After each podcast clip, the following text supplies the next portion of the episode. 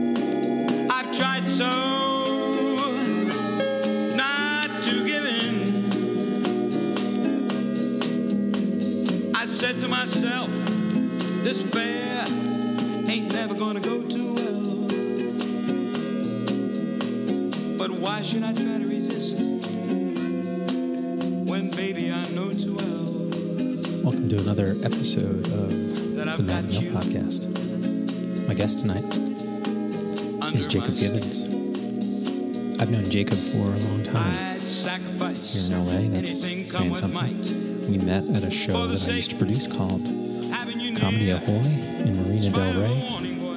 And um, he's just one of the Rings in the funniest guys I know. he's, uh, my Incredible writer, incredible actor. He has a film called I Had a Bloody Good Time at House Harker. Never gonna win. House Harker that you can watch on uh, House Harker that you can watch on Amazon Prime.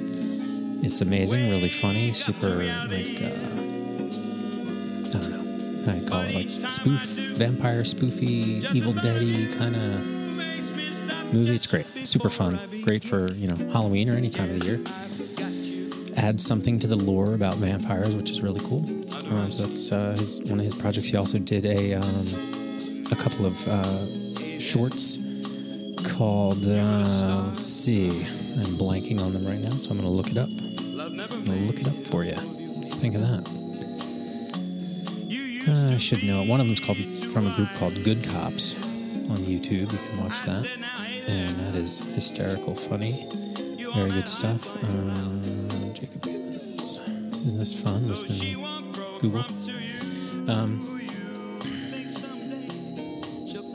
he's gonna be like, why didn't you just record another version of it where you knew the answer? Uh, Intermission is a really cool movie that he wrote and starred in and, and created that he shot all on an iPhone, and it's just incredible. Uh, definitely check that out. And uh, yeah, everything he does is pretty awesome, quite frankly. Um, Tumbleweed, that's the other one I was trying to think of, a mini series on YouTube that's uh, super fun, um, really creative. He's just he's just a great dude. You'll see. Give it up for my friend and uh, amazing comedian Jacob Givens.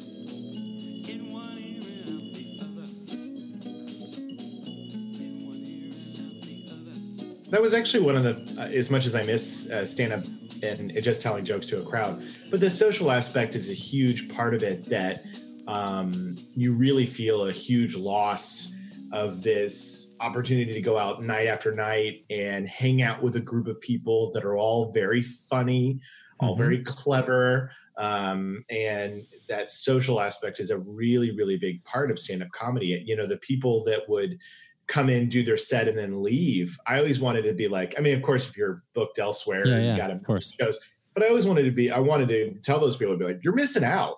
Like Yeah, you're missing out. One of the most fun things is to ride out the show and then hang out and just visit, and, you know, and, Yeah. and get to know these great people. Yeah, I mean, I think that that's one of the reasons that I think you know you and I connected so well is just we were both there to do that as well.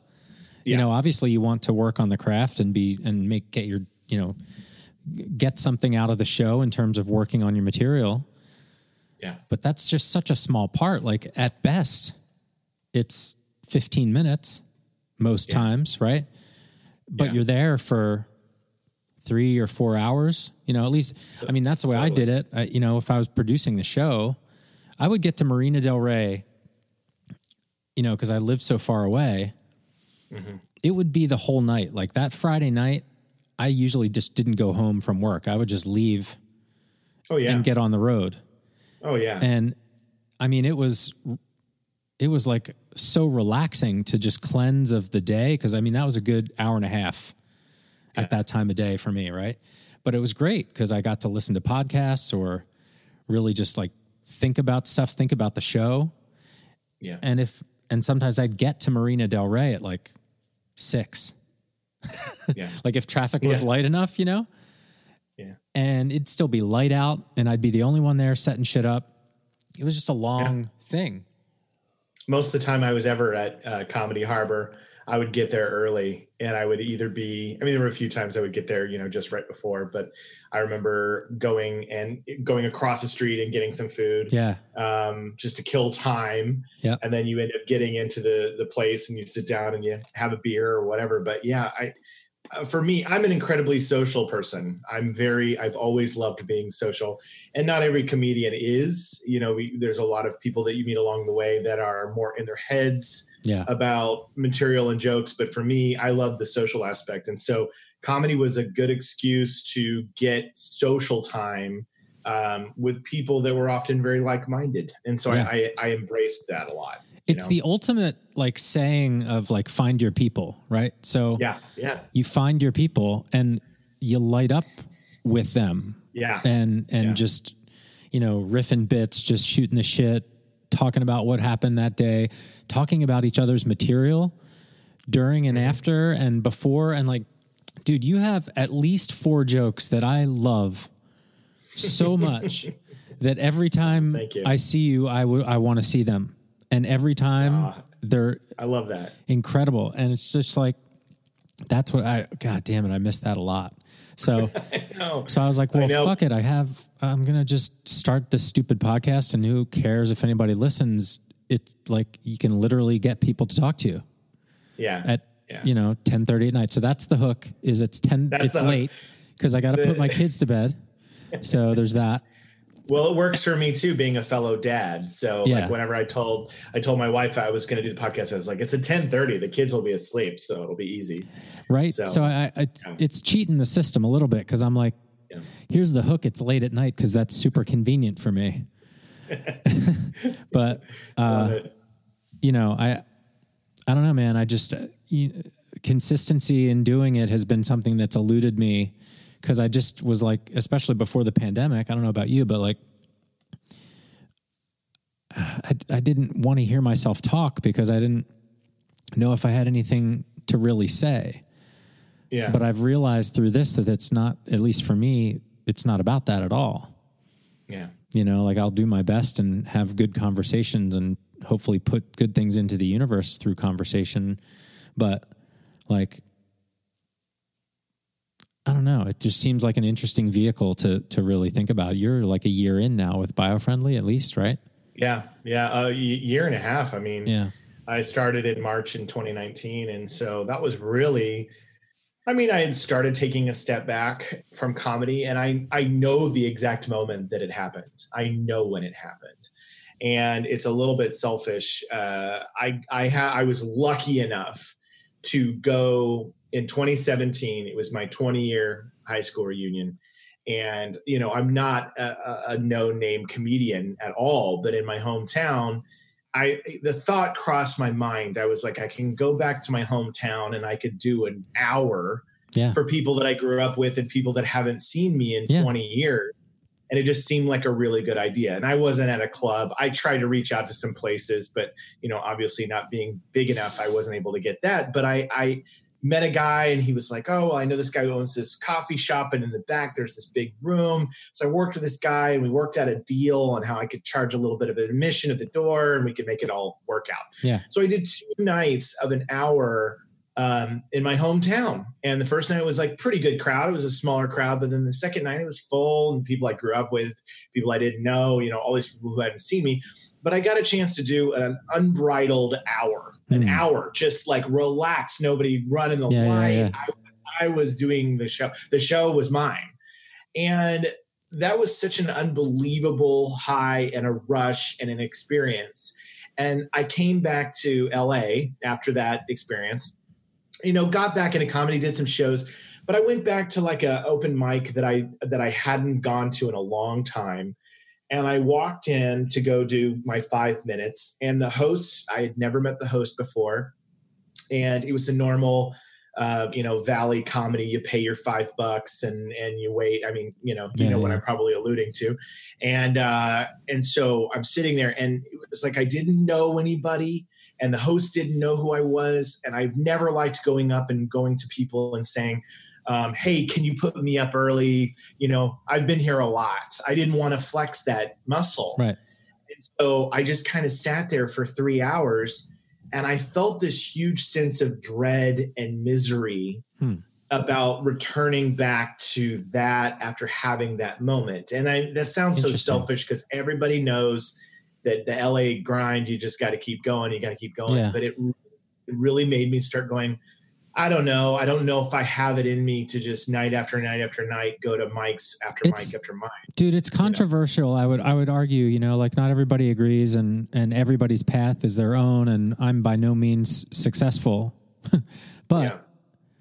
to me it, it almost once you figure out what you're trying to do and how to do it Yeah. not that you ever become a perfectionist at it and of course given the right circumstances going up every night would be fun uh, Yeah. hanging out every night would be fun I, I get that that's a way to go but Yeah. from from the point of the art of comedy at least the way i've seen you approach it um, you don't need to grind because you can work on your material in your own head you're an incredible writer so you you know Well, thank you. you know your bit and you're like oh if i just tweak this or that the next time i go up i'll try that out. And it could be a month later and you Yeah. still nail it and you're like okay yeah that tweak i tried worked which is like i don't have time to grind.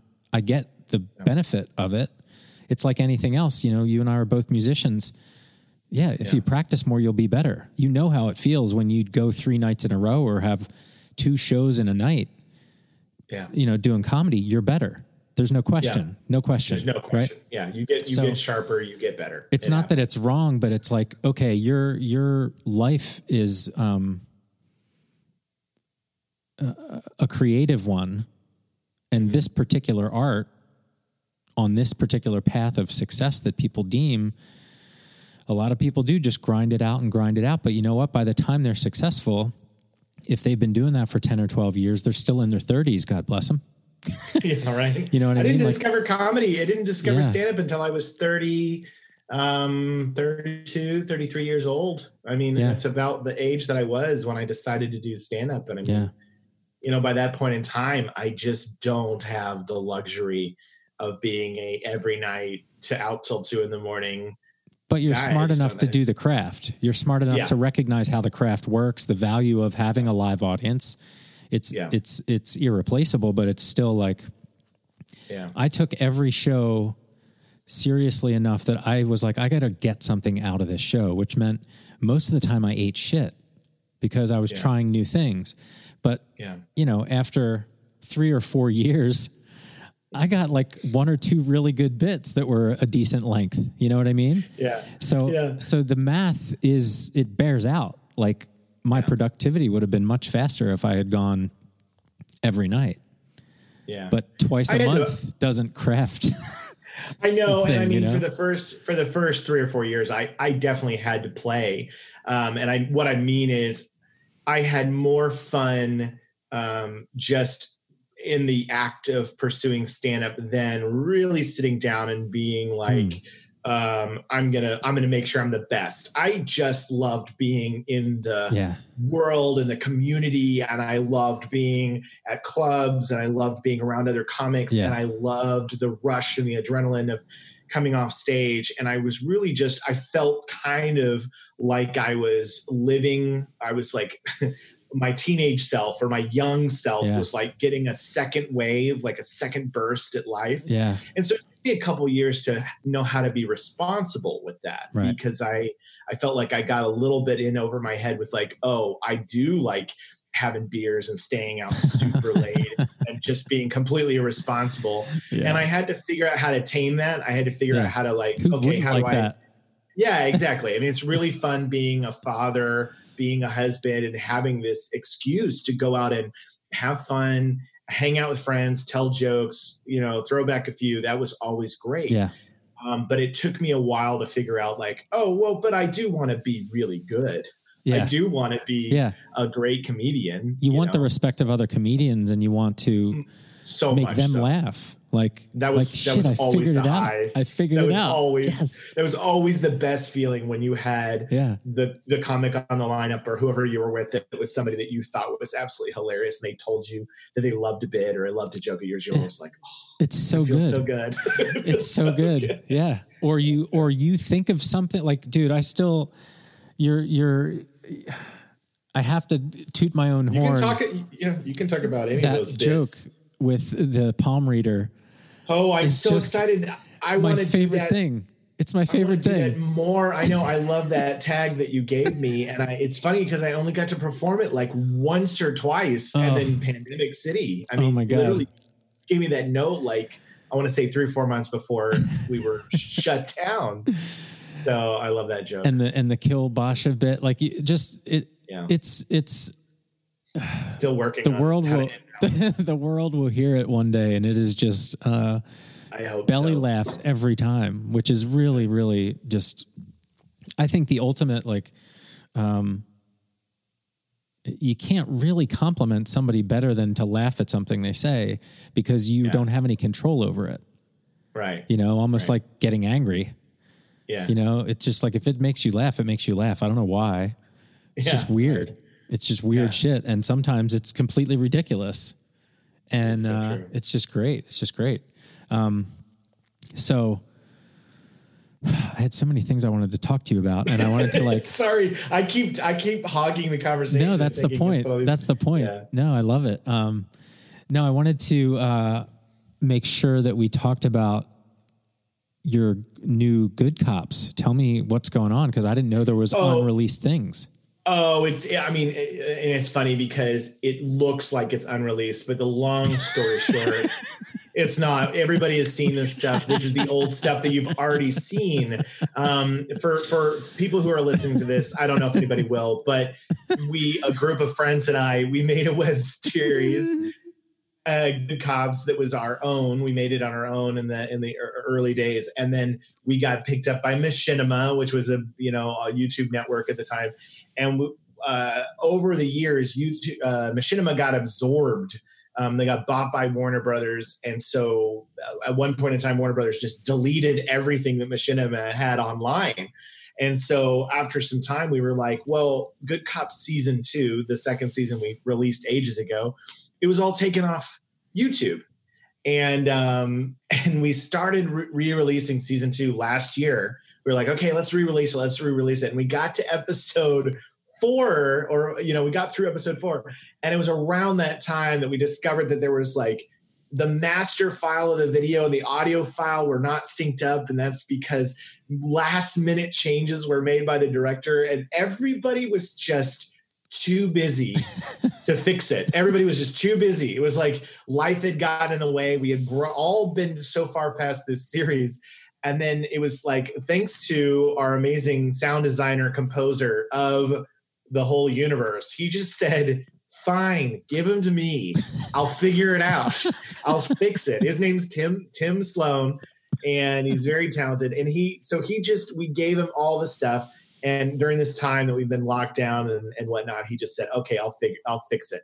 So we finally got all fixed, and we're now we have not only the rest of season two, but we had all these little bonus Yeah, things yeah. like meet meet the characters, and then we have some behind the scenes, and then it's all leading up because we what's going to be at the end of all this is we are going to be releasing season one commentary, season Oh. two commentary, and then there's going to be a House Harker commentary. So we, we're like Oh, ramping up Excellent. to having all of that, and that's going to be a lot of fun to release. So that's all it is, really. It's just old material that's that's coming back.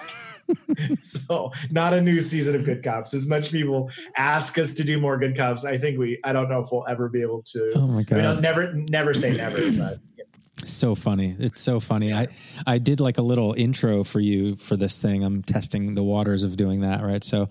Uh, Yeah. Just mumbling through my my take of, of, of you, it's so funny, but Yeah. I, I couldn't remember the name of your uh, iPhone movie, so I had to like Google it and look it up. yeah. Intermission. Intermission. But uh, Intermission. I was like, I don't know. It's so funny doing this. Like I've listened to Jesus a, a billion hours of podcast, Yeah. and it's just still so odd to do it to fumble. To actually make one. yeah, you know, like Yeah. to to lose the idea of it a little bit into uh, I don't know to put it out into the world. Uh, you know, you just and and I've talked to Sam Goldstein a lot about this, and I was just like, you know, he had the same thing, and he described it as like fear. I don't necessarily have fear. I have a who gives a shit, Yeah. but I feel compelled in a way because I, I feel like it's such a means to an end in terms of learning how to speak and not just perform, but like just think. Yeah. Like if you only are in your own head, you never get a check on it. You never know if you're actually right. You could convince yourself the craziest shit, which is why we're in the situation we're in, right? yeah. Because Yeah. there's not enough good conversation. So it's just like, well, you have to bounce ideas off people. yeah, You have to. It's such a huge part of uh, of the creative process, and that really creativity and isolation. It's rare that it isn't just some solipsistic uh, wet dream. You know that you're you, you gotta you gotta share things with people because you you have to develop an idea and you have to see if it works. And I mean, uh, bouncing scripts off people and stories off people only made things better right, um, right. uh, and, and and it's amazing my perspective of what I thought was good when I was in my 20s as opposed to my Hmm. 30s. That now I'm in my 40s. I now know that I it requires somebody to look at it and go, "Mm, maybe this is uh, Yeah. you just being a little full of yourself right here. Right, you know? right. So. Um, and with podcasts, I think that podcasts almost have to find out what they are after you do them Right. over and over and over again. I think that's the funniest thing I learned about our show is that you can start somewhere, but eventually the podcast will become a thing Yeah.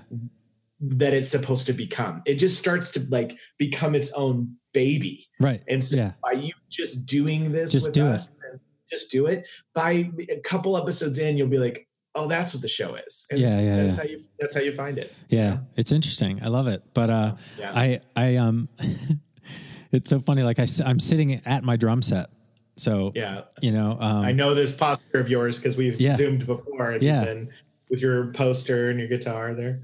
and I was like I should have like a pen and paper at least, right? Like I want to remember shit, but like where am I going to put it? Like literally the mic stand is on my floor tom. It takes up the whole thing.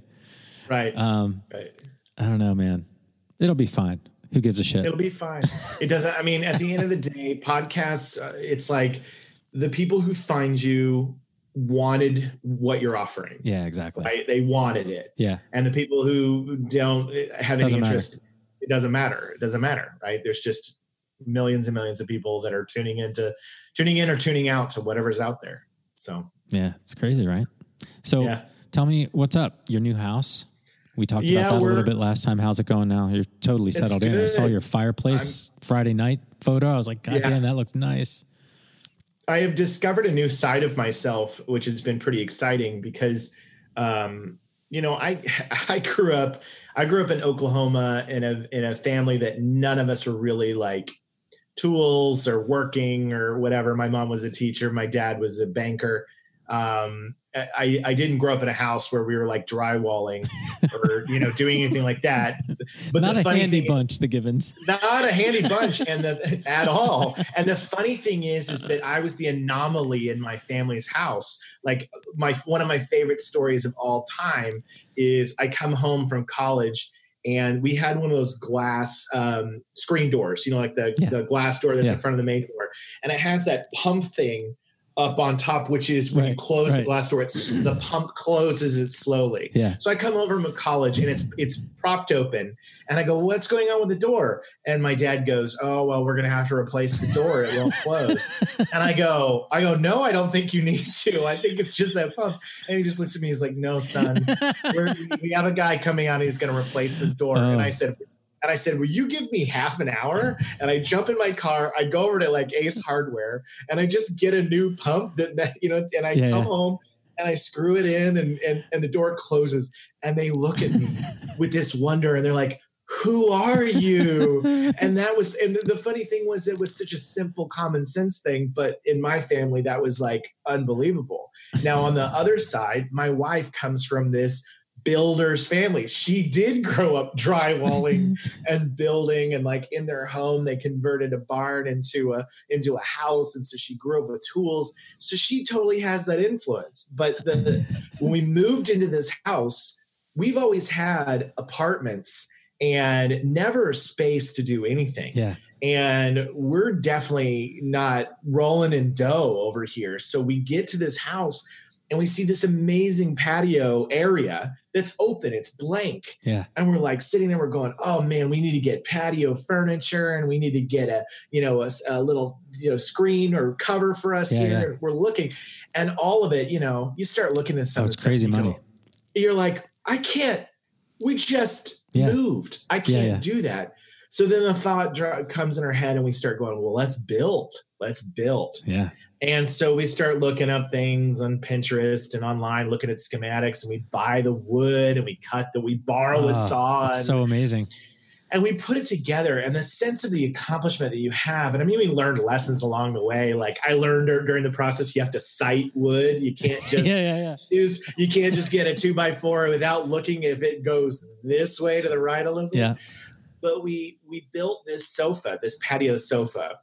And the sense of accomplishment I had once I was done with it, I was like, I, I, I have made this chair with my hands.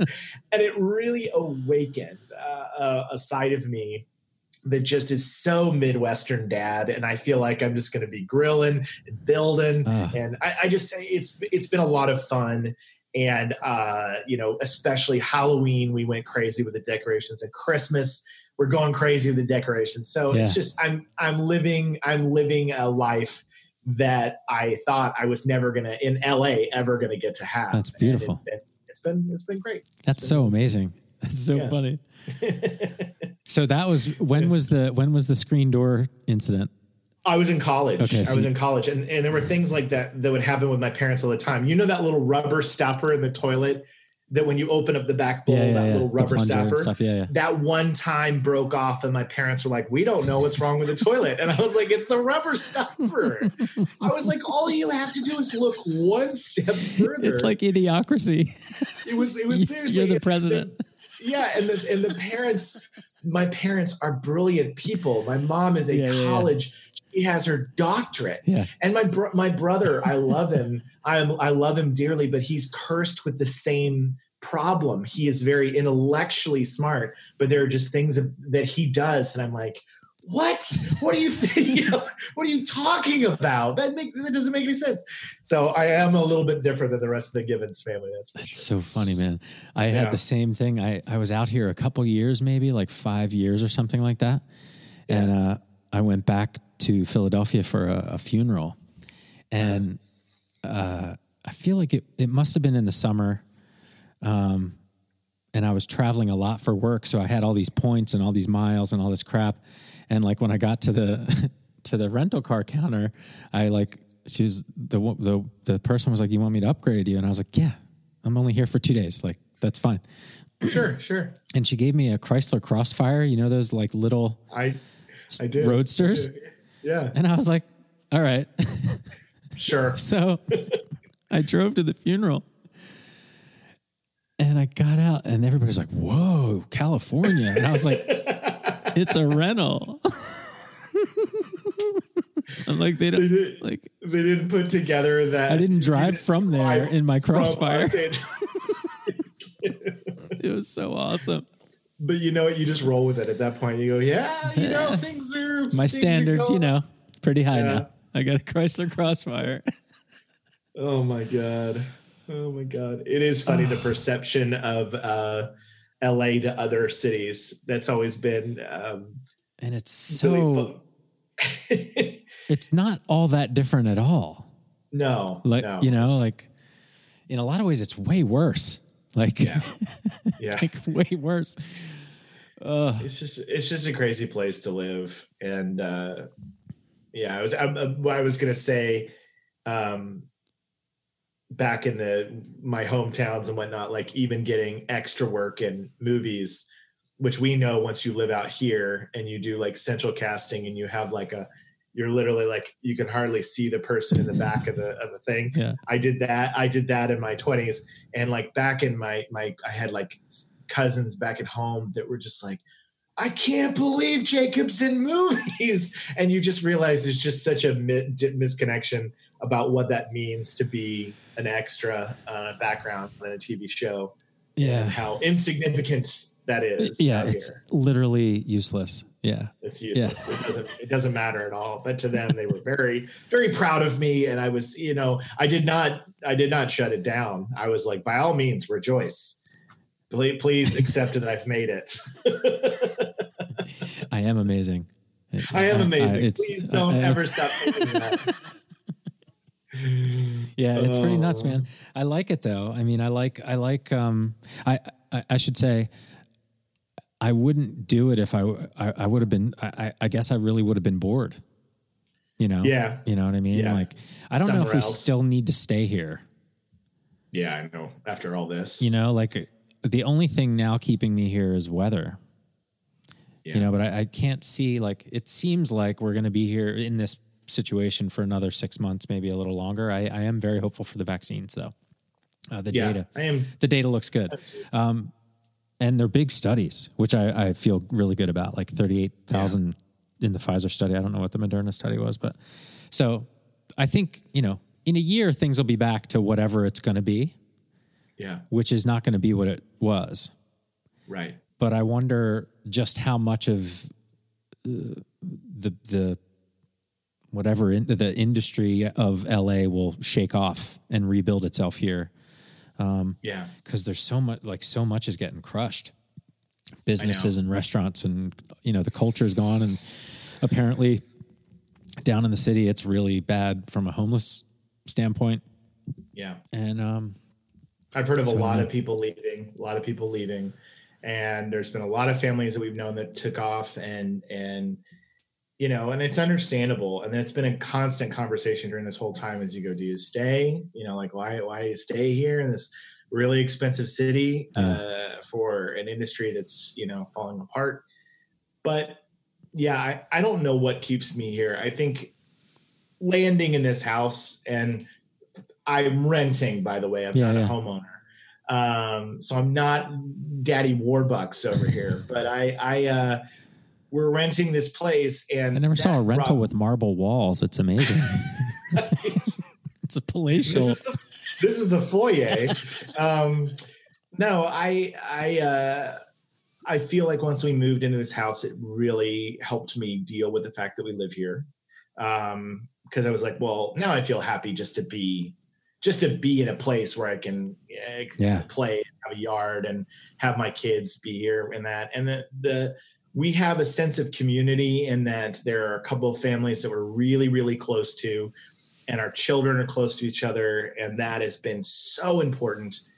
And i was picked up and moved when i was 15 16 to a new state a new school and that fucked me up. Yeah. yeah. That was that was rough. That was one of the hardest yeah.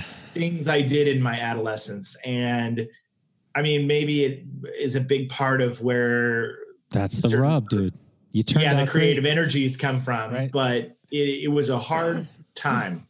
And so I have thought over and over again that the longer we're here, the harder it is to uproot yeah the kids without me feeling some sense of even though we're just doing zoom yeah but they they have friends and Yeah. they have a life here and they have an understanding of where we live and an orientation you know there's the mountains there's the beach there's the you know yeah. it's like it's like they have they have an understanding of where we are. Imagine how long a year is to them too. Right right. Like, i for remember us, what it felt like when we were kids. it's a blink. For them it's like oh my god when i was eight it lasted Yeah. 20 years you know? Yeah, and uh exactly. yeah we're gonna, we're in the same boat. We just sold our house and uh we're gonna be You did? yeah yeah. Congrats. Yeah um you know knock on something that it all goes through but uh yeah yeah. you know so like we're looking to buy i'm gonna have this i can't wait to have the experience you're having i can't wait to sit in my backyard i've never had it Yeah. here yeah so it's yeah. just like it's pretty great. I can't I can't wait and I can't wait to build shit. I can't wait to build Yeah. my my sound room. Like Yes. uh it's uh, so I'm really looking forward to it. It's that whole experience that I'm really craving. And and you know, I don't like to be, you know, we're very lucky to be where we are all that, but there's something about that settling into home yeah. that it's like okay, the pandemic sucks, we'll be fine, we got this. You know, the little Yeah. the, your little base unit is all set. Um, that's awesome. That's really cool. I I have found that especially at 42 there there are such little things that I need to make me feel happiness honestly Yeah, yeah. like like uh, uh, sitting in front of a fire pit with a glass of whiskey in my hands at, you know outside at night Yep. I can that can keep me that could sustain me for a long time Yeah. and it took me a while to find that peace um i've been chasing the high of you know being an entertainer and being an extroverted person and and you know all the good cops guys they they love to tease me because i am i am this person that feeds off of the attention of others. And i always have been that way. Yeah. i have always been that way. And i mean uh, you, to get into comedy to get into acting to get into any of this stuff there's so many of us have that. Yeah. and I seem to have it to a point that you know they would love to poke fun and tease about because it was this kind of you know hey everybody look at me look at me look at me. And there's been a little bit of a transition i think especially during coronavirus especially during going over to biofriendly and leaving um, the studio is that i've just felt a little bit more contentment Yeah. uh, with kind of the simple uh, little moments. And I'll always want to tell jokes. I'll always want to write stories. I'll always want to act or direct or Yeah. you know do something creative. But I don't think I need to have. I don't think I need to have everybody telling me that uh, that you know it's the best or that I, I don't have to have the adoration of so many like I once sought after. it. I feel like now I'm just kind of happy to, you know, sit by a fire pit, drink some whiskey, and then work on some fun stuff. And Yeah. if I like it, then I like it. Yeah. You know, I don't know. Yeah, I wonder. I wonder how much of it coincides with the age of your kids caring that Yeah. you're around too. I know it was really easy when the kids are super little and they literally that's sleep true. at like eight o'clock at night. You're like, Yeah. all right, Most of my co- comedy career was when they were very, very young. yeah. But now my involvement and my presence. They care that you're there. They notice you leave. Huge deal. A couple, the few times I had a show where I had to leave early, like at like seven or something like that. I, I was just like, man, I'm sorry. Like it is, Yeah. it is what it is. I, I don't know why I'm going. And I stopped. I stopped going down to LA for shows because I didn't get much out of it. Other yeah, than and at that like, age, yeah, you're not getting enough to warrant looking at their faces, going like, "Wait, you're leaving?" exactly, Like, dude. It was not worth like, it. I'm like, Never mind. and plus, plus the other thing is those shows stopped being as useful to me as uh, my own show. own. Yeah. yeah so like i would go like i'm very thankful and and honored and humbled that i did every stage at the comedy store Yeah. sold out not for me Yeah. doesn't matter right Yeah. Um, stood on that same stage all of them i did the belly room a bunch and i really loved it Yeah. but it it kind of stopped like i was like okay i did it you know I, Yeah. if i'm not getting anything out of a show i'm not doing it because i don't want to see those faces you know it's just Yeah. not worth it so i From think the kid, from the kids. Yeah. It is true. It, th- this could change. Yeah. Like my kids when they're be, teenagers and they did, couldn't give a shit maybe we'll get back at it I know that's the funny thing is, is like my my first of all, my 12 year old is at an age where we're we're we're talking a lot. He's he's he's in some new levels of maturity and some subjects are coming up, and my presence in his life is um, I mean, it's always important, obviously, is for parents, but now it's a crucial time. And then my six year old son um, also really enjoys my company, but I do think about one day when they're teenagers and one day they're hanging out with their friends and one day they're not really even paying attention if I'm in the house, then you know maybe I will look at a creative uh, career in a different light. Yeah. But it does feel like it's a little bit more important for me to be yeah right here. and writing is such a big challenge and, and super fun in so many different ways and you can stay home for that one. Yeah. you know, which I really I really like that a lot too. although that, not not to be a bummer, but I I have my writer my writer side this year has felt like like it's felt like it's left me. Hmm. It's felt like I I don't know I can't explain it. I was telling it to Jamie the other night. I just um ever since March I feel like Well, it's so don't beat far yourself away. up, dude. I This know, but I mean, intense, it's you know, you're a is- you're a funny, silly writer most of the time. You know, I know, but it's been it's been hard because I told her I said um, sometimes it feels like what it must be to have some form of a of a dementia or a tumor or something because sometimes it feels so far away from me that I feel like what's wrong with me? I can't even I can't even form a cohesive creative thought. Hmm. And it, it, it's been scary because I'll sit there and I'll open up Final Draft and I'll have a script or a project or idea that I was once working on or a new idea, and I just can't seem to find that piece of me. And I, I think it'll come back, but this year I've really had to just kind of be like a. I guess it's cool that I'm not generating content right now. Uh, you I've had something just- big you were working on when I when we did a show the last time we could do shows, yeah, yeah. I and you couldn't really wait to tell me excited. about it. I know, I know. Back this was, but this was um, before everything, right? hmm Um, I was I was flirting with the idea of of making a feature film um, like I had done for intermission on Mhm. my phone, Mhm. and I had started kind of examining and looking at all those possibilities, and started writing on a script, and and then it just it just drifted away, and Well, I, that's I mean it- anyway. It'll be back when things are back to normal, dude. It will. I hope so. Yeah. I hope so. it's Yeah, I'm, I'm being on such a downer right now, but I'm just saying, like it's no, it's, it's- that's real shit, man. Yeah, it's been it's been crazy, and and again, I don't mean to make light of dementia or Alzheimer's or or a tumor, but it it is felt akin to a thought that you go, I can't seem to lock it down, and you know that's what it feels like to me. Well, I mean, not to not to dispel that, but like, have do you do it? At, like, is it something you're sitting every day suffering through, or you is this a story No. you're telling yourself? It, I mean, It could be procrastination in disguise. It's an insidious motherfucker. It is probably procrastination in disguise, and I probably just need to read A War of Art. Read which it will again. always- which will fire me back up again. The audiobook no, is excellent. Well, I'll tell you what, and, and I mean, it's not just a story I'm telling myself. I mean, legitimately. Okay, so I have an iPad and I have this app called Procreate, and I do illustrations. And I was really training myself as much as I could a while ago to try to learn to use the tool. And the other day, I sat down, and it was like I couldn't remember all the things that I taught myself on it from four months ago Mhm. and I was like, "What's wrong with my brain?"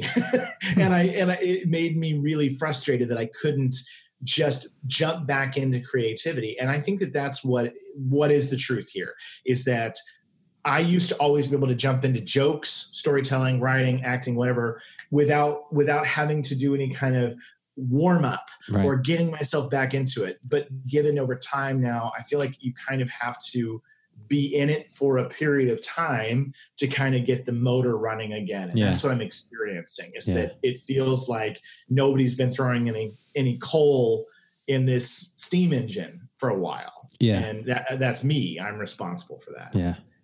So Interesting. anyway, yeah, I don't know, man. Maybe this podcast will change everything. Maybe you'll fix hope me. So. Let's hope so, man. no, I, I, I, man, I, I was, um, you know, I was thinking about the, uh, the comedy ahoy and, and meeting you and like how, uh, I think it's interesting friendship Eight years ago, right? Eight At years least. ago. At least. Yeah. And, and it's like, you know, it's, it's interesting to have conversations and, you know, I'm like, to have friends out here Mhm. is interesting. I mean, I'm a transplant, you're a transplant. We know a lot of people, Yeah. but you know, and especially through this pandemic, it's been really cool to to hang out and catch up as often as we did. But um, Yeah. you know, the the the the the, the thing I want to like spring on you Do it. is is uh I, I don't know if I need to explain this every time or what, but anyway, fuck it. Uh, the idea was I had, and you'll get a kick out of this, and then we can go down this tangent, which I really want to. So put a Okay. put a pin in. I had a, a theology teacher in high school, and uh, he. Um, Everybody loved the class because we had we didn't have any tests. Everybody was like, "This is great. There's no tests. He just talks." Right. And about three months in, and he didn't say a word about it. He didn't mention it. He just started talking one day and never gave us any tests. And we were all seniors. And uh, about three months in, he walks in the class in the beginning and writes on the board some simple question like, "What is God?" Question mark, and says, "Write for the whole class and turn it in." Wow. you can say whatever you want, basically. And we are all like, "What the fuck is this?" Because we're from the Scantron, you know, Yeah. you know, uh, multiple choice test world. This is some uh, oh Captain My Captain Dead poet shit. He right failed everybody in the class. Oh my god. He failed everybody in the class. He, like big red Oh Fs on every page, and he fucking read the riot act. He was like, "Listen." What world do you think you guys are going into next year where you don't know how to answer a question we've been talking about for three months? Wow. Like you could have written anything you wanted. I would have given you, you know, a decent grade if it seemed like anything we had talked about, you know? Uh, so that was one of the biggest lessons I ever had. But in the moment, I hated that guy because I always hated surprise quizzes because I was a good student that prepared. Yeah. So like I would have been like, motherfucker, I would have read all my notes, Right. you know? Right. Like yeah. So the surprise quiz element is this: like, what uh, a high level question like that, which is what is what is the thing that most surprised you about being a parent? The thing that most surprised me about being a parent. Oh, Matt, that is incredibly. It's a great question. It's just one of those ones that, yeah, you kind of you sit back and you go, "There's so many things that surprised me." Um, I mean, okay, so I can tell you, I think it's a surprise to see that no matter how I've tried to parent differently from my own parents in order to give my children a different take on certain things, that I see the same behavior and reactions spring up despite my best efforts. That has been hands down one of the biggest surprises and shocks. And you get what I'm saying. That you right? snap into you- that groove of your parent you training. know know that you're you're doing something differently. So oh, you're trying to change it, and they still do it. and they still do it. So I'll give you a perfect example. I grew up in a very religious household, a very Christian household in Oklahoma. Obviously, everybody in that part of the country goes to church.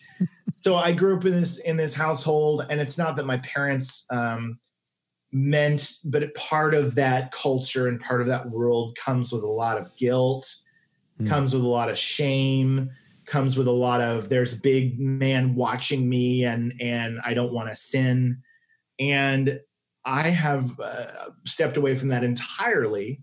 And so I've raised both of my sons, you know, not anti religion, but without any. Yeah, And, you know, we don't go to church and I'm not, you know, we have, have I had conversations about what God is, what, what organized faiths are with them? Of course. I mean, more my 12 year old, my six year old still like, you know, um, but, um, my, you know, I've had those conversations with them, but I'm not raising them with the same Yeah. constructs and ideas, but I am still seeing guilt and shame and kind of this, this neuroses yeah. that I look at my son and I go, why? Why? You don't have some bearded man in the sky that's making you feel like every thought you have is evil. I haven't given you that at all, but it still rears its ugly head. And you go, it's almost like I couldn't stop it. It's almost like um, that this neuroses or this reaction to the world is just the way that my DNA is going to form another human. I don't. Or It's they just- made up those stories to fit the circumstances that every children, all children have.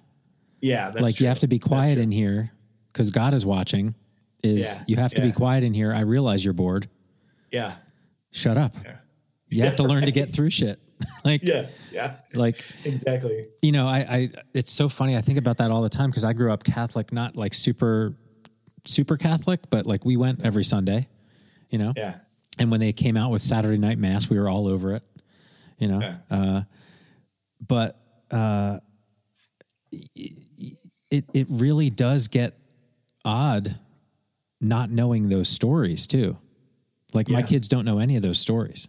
Oh yeah. All of the Oh, Bible man. stories that just like fly off your tongue about like, oh, is this like Noah's Ark or whatever?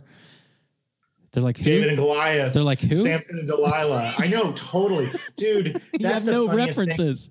my brain my brain was filled with the bible stories and filled with all these things and my children yeah i'll never forget you know because my parents they lived out here for a while and you know just out of respect with my mom i would i would go to church with her on a on an easter or whatever. And i'll never forget there were a couple times that when my oldest was young he would go and we'd leave him in a little sunday school room and he would come out and it was hilarious to see. If you're raised with bible stories and you're giving them incrementally over time like you're two you're mm-hmm. 3 you're four you're five you start to be like a, okay this is how this book works. But if you just throw a five year old in there and tell them the story of david and goliath their entire concept of what it means to have a giant and a slingshot and a murder stone and all these things they come out just going what You was have- that Yeah. and then you're just like i know man it's a weird book and it's full of all these crazy stories Do you know who the comic Jake Johannsen is? uh, the name him? sounds really familiar He yeah was like an 80s comic. I don't remember, but uh, he had this joke about uh, Jesus hanging from the cross and Uh-huh. like being distracted and looking up at him saying, you know, Jesus had great abs. Oh i think somebody has sent me And he has like, he's like got a Chicago accent. So he's like, he's got great abs, you know? yeah It Yeah, cracks me up. And my wife didn't grow up Catholic, but we would go to like Catholic weddings and shit like that with family back east. Sure, and sure. and I couldn't help but say it. Like every time I look up at the the, Got great the Jesus, abs. had great abs. Yeah, so Oh so I mean, back, back to your question, eh, that was the big surprise. I mean, there's a lot of little things that happen along the way, but I, I would say from a from a much more like uh, emotional, spiritual level, you kind of go, "Wow, does the father become the son, or the parent become the child?" Um, and do we just follow in footsteps no matter where we pick up and uh, start our lives? You know, here's Yeah. here's children that are growing up in Southern California, surrounded by the entertainment industry and and all this stuff. Whereas I grew up in Tulsa and the in the suburbs and and you know totally different experience. Yeah. different experiences, but yet there's such similar things that come out of your kids, and you just kind of go. I mean, I feel like it's always an improvement.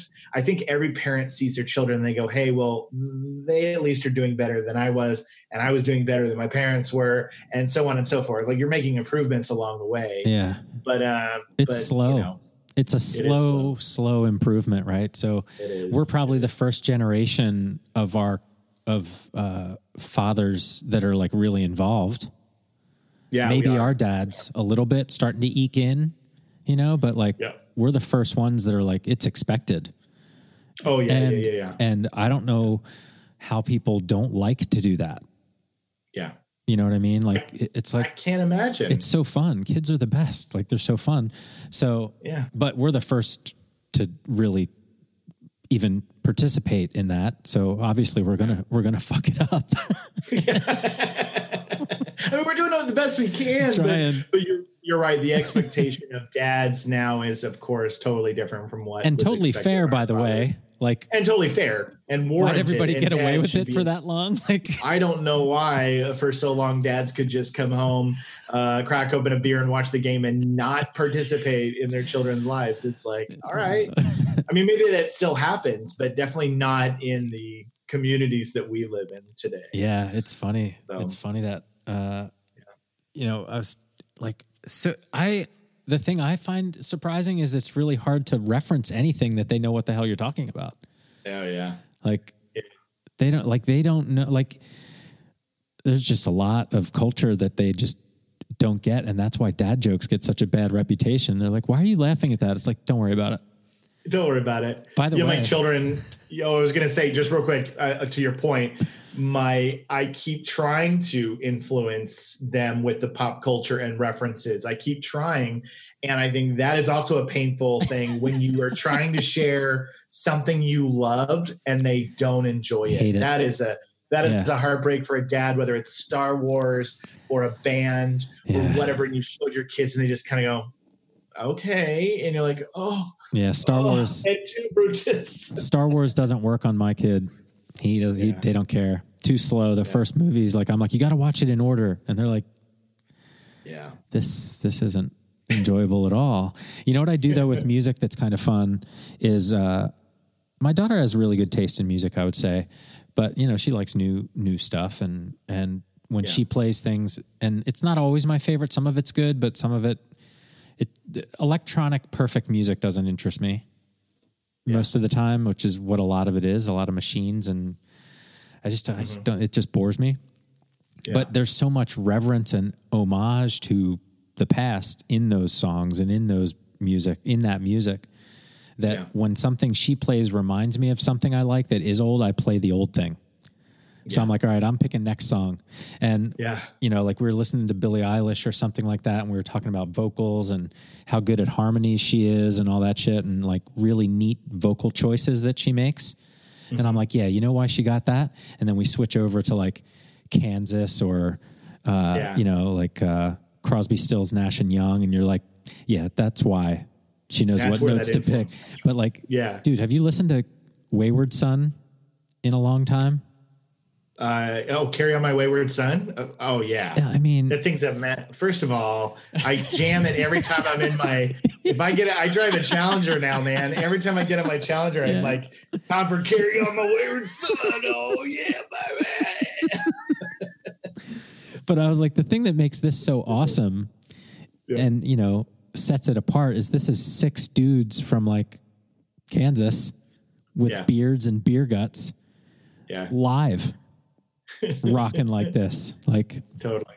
so good. It's so good. Oh, man. So, what else? What else is going on?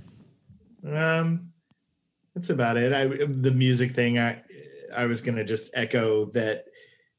My oldest likes dance, like electronica Mhm. type stuff too, and I think that's the one genre that I never really explored, and so that's where I kind of feel like I'm at a loss. Is he he likes DJs like Alan Walker, and he plays this video game called Just Shapes and Beats, and it's all these like you know dubsteppy, like real heavy beats, and Huh. and he loves it. And I'm I keep trying to search for a connection point. Like I, I'm sitting here and I'm like digging through trip hop from the 90s. I'm pulling up like Portishead and Tricky and Yeah. Massive Attack, and I'm showing it to him, and it's just so slow for him, and and it's just so funny. I just want to connect with him on music so much because music is huge for us Yeah. Yeah. and I want, you know, so I've been sitting around the living room playing my guitar more and more because I've just been like, I've got to find something that'll that he'll hear, Yeah. and he'll be like, yes. So It's crazy. anyway, music has music. gotten music has gotten my attention more and more over this whole thing, which is really fun. That's yeah, like, like, new music. no, just Oh. just making music and really thinking Oh. about music and Yeah, uh, yeah. Playing a lot more and and uh, I don't know. It's it's it's pretty great. I um I want to I've been doing return to that too. Like I can't wait to play live again. Like I can't Oh man, I cannot wait. We got to do that thing, I know. the, the pumpkins thing. Oh, that'd really be so fun. cool. It'd be so cool. I'd love it. I just figured out that we're kind of wearing the same thing. Oh no, you're you're wearing a black t-shirt. Yours has buttons. It does That would be a. Henley. I think they call that I a mean, Henley. yes, this is a Henley, and I was it was my it was what I wore to work today. So So how? What do you do with biofriendly? You want to talk more about Um, that? Yeah, yeah, sure. I don't mind that at all. It's a it's a great uh, job, and a, it's in a really interesting um, kind of transition from what the business was to what we're becoming. And you know, I get to work with one of my best friends, um, and we get to make a podcast together, the Biofriendly Podcast, which is education about the environment, but we embrace humor and comedy and have fun with it. It's it's an uplifting podcast, um, but we are biofriendly was formed basically f- because they had a fuel additive that helped reduce emissions and helped engines burn more efficiently and all that. And that's still a huge part of the business but we are also growing this media and education and environmentalism. So on on one of the coolest things is that my job is actually helping the world.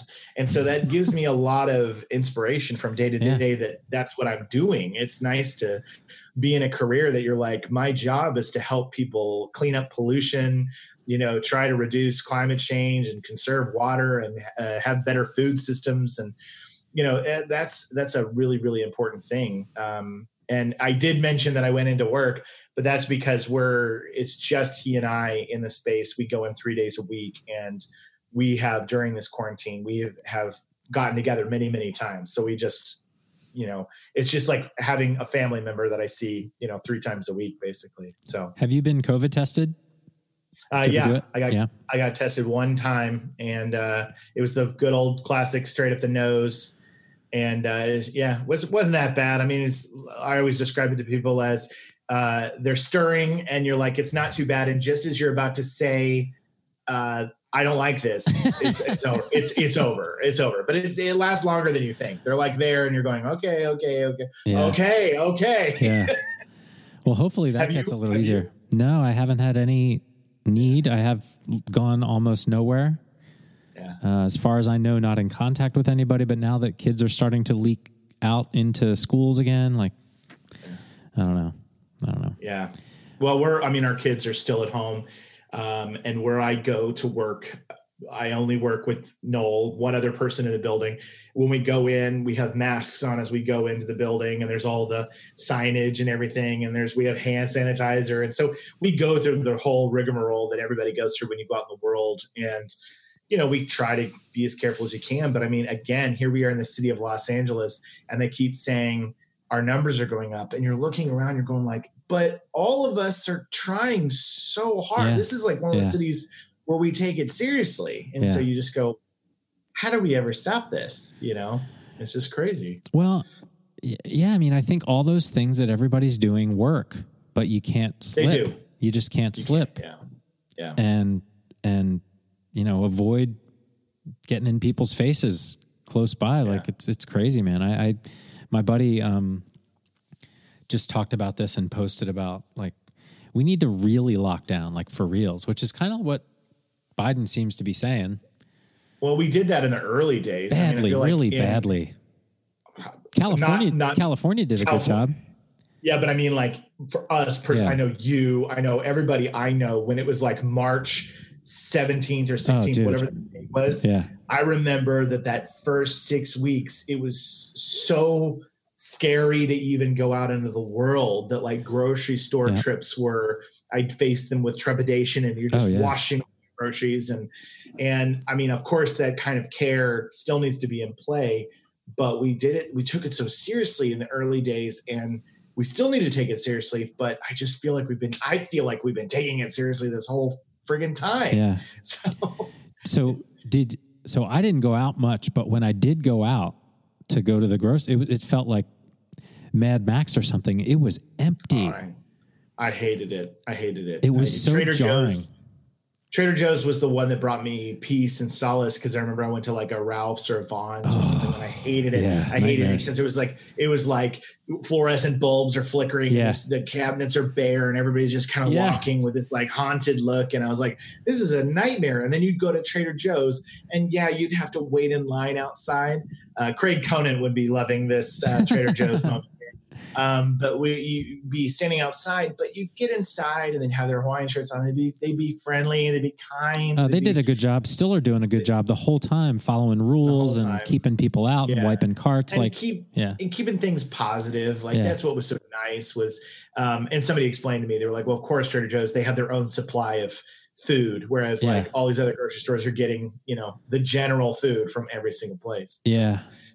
I the the peace and quiet and calm and clear of it was like, can we just keep this? This is pretty Yeah. nice, you know. Like Yeah. th- there was no congestion, like Oh yeah. even on those trips. But it was it was scary even for us. I had a friend that lived in the city in San Francisco, and he was like, "Dude, it is horrifying because the the stores aren't big. Like you can't not be close to people." right. you know and you know i i bought a bidet when the whole toilet paper shit happened i was like uh, So did we. Yeah, man. So did we. I'll never go back. Oh. Once you have a bidet, you're like, what's wrong with America? Yeah. And why aren't these standard issue from day one? oh man i know. The- French have got it right, man. Jeez. they have them Yeah. all over asia too like Yeah, heated all kinds of buttons and craziness but like yeah that is a revolution right there It's a revolution. Wash your butt. Great.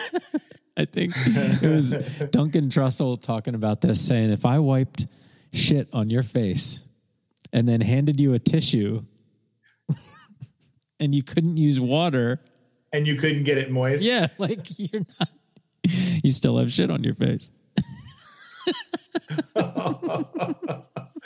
Oh man. Dude, this yeah, is man. fun. This has been really fun. This has been great. See, I like, I sort of like the tired feeling that's kicking in. You can tell that we're both like, Yeah, like, hey, hey. yeah, yeah, it it happens. I am. It's real. I am totally tired. I am getting tired. but it's good, man. I, it's it's all good. We'll see how it goes, and uh, we can. Maybe you should. Maybe you should embrace that. Maybe you should call it like tired, getting tired, or up all night with Matt Neal. I don't know. something something fun there about the fact that it, you know, given the current place that we're in in the world, that at this time you are kind of going like, oh, I should really go. to bed. Yeah, because the morning's going to come no matter what. Like, oh, my son gets up at the butt crack of dawn. Like, yeah. So Totally. I don't want to intend like it, I think if I book these on a Friday night, it's going down because we've you and I have Yeah. chatted till like Mhm. very late We've several for times. hours. But I'm like, Yeah, uh, yeah. if I start another big topic, we could be up for another hour. oh shit! But let's just do more because it's mine, and I can just we can just keep doing it. Like Yeah, I, yeah, I had to book you on my shows to see you before.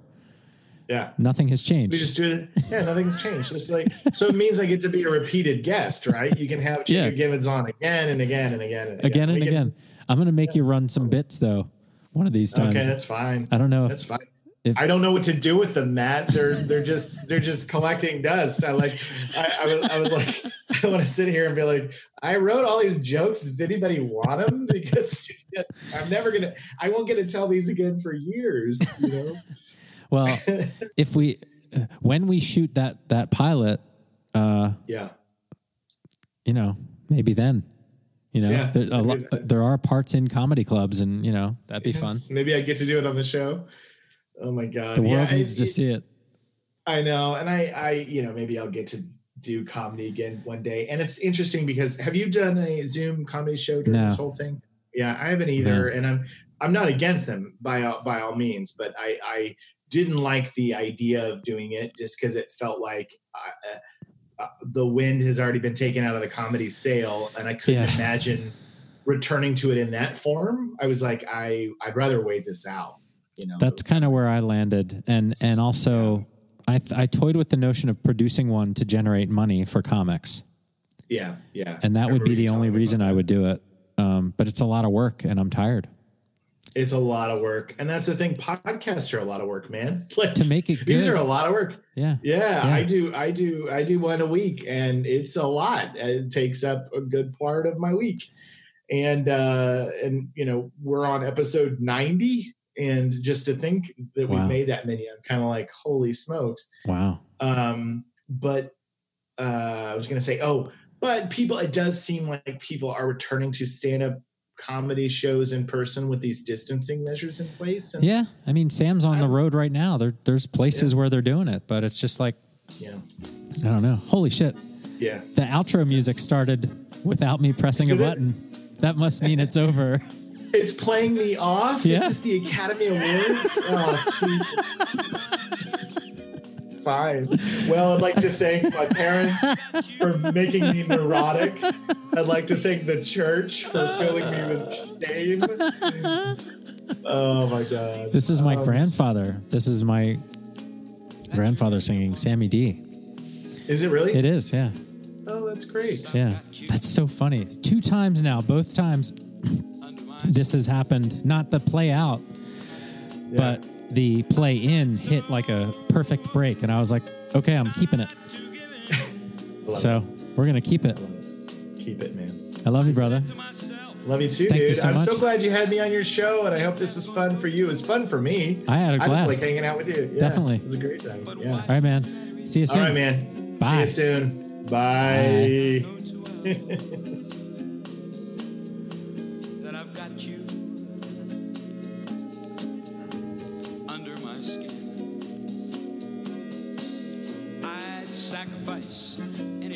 come what might for the sake of having you near. In spite of a warning voice that rings in the nights, repeats and repeats